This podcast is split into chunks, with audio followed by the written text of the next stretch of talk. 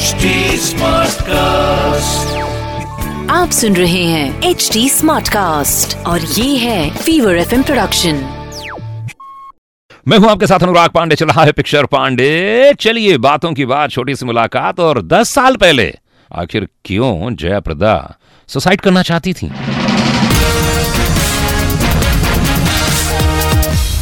एक बार जयाप्रदा ने अपने और अमर सिंह के नाम एक साथ जुड़ने पर बहुत बड़ा खुलासा किया था। एक ऐसा वक्त था जब वो सुसाइड करना चाहती थी। जया जी ने कहा कि मेरे जीवन में कई लोग आए, कई लोगों ने मदद की। अमर सिंह मेरे गॉडफादर हैं। अमर सिंह डायलिसिस में थे और उसी दौरान एक पिक्चर आई, जो बहुत ही गलत पिक्चर थी।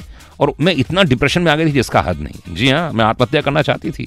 किसी ने भी उन्हें सपोर्ट नहीं किया था, उस समय इस बात का आज भी गम, दुख और तकलीफ़ है जयाप्रदा को। 2009 में जब चुनाव लड़ रही थी जयाप्रदा तो अपोजिशन ने उनकी एक तस्वीर फैलाई थी, जो कि बहुत ही गलत थी और आपत्तिजनक थी।